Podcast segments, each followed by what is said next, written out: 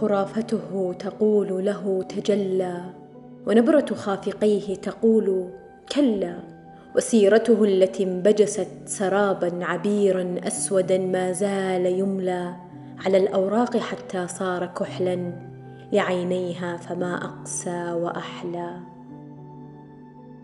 وما أشقاه في الأحلام ينأى ويدنو والصدى أعلى وأعلى ينام ولا ينام فكيف ينسى ويترك نطفة في الحلم حبلى؟ يسمي القدحة الأولى شرارا ونارا كلما صقلته صلى. وأوعز للطيور بأن تغني وتأكل ما تبقى منه فضلا. يضيق به السؤال يصير ذنبا يلاحقه إلى المعنى وذلا. وتخنقه العبارة تزدريه.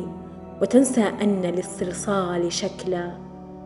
يرتبه المجاز بلا دليل وتقلقه الفواصل.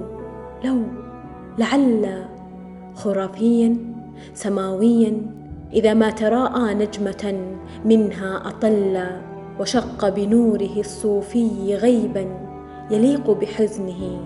إذ ليس إلا مقام واحد حتى تواري. بدايته نهايته ويبلى بما تبلى به هذه المرايا ويلقى حدسه ضالا مضلا. مزيد منه لا يكفي ليبقى ضبابيا. فكيف إذا تخلى؟ وكيف إذا أراد الماء بردا على الكلمات إن جاءته ثكلا تشكله الجحيم على هواها فينسى شكله ويعود طفلا. ويترك قلبه صيدا ثمينا. لأول عابر سيراه سهلا. أصابعه استوت في اللحن لكن له بصماته في الغيب تتلى. ورقصته على الكثبان ليست كرقصته على غصن تدلى.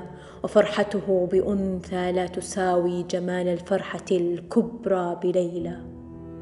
فلو شاءت خرافته لعاشت ولكن خوفه في السطر أولى ولو شاء القصيدة لاصطفاها وألقى طفلها في اليم كهلا فقد ينساه في التابوت موت ولكن هل سينجو؟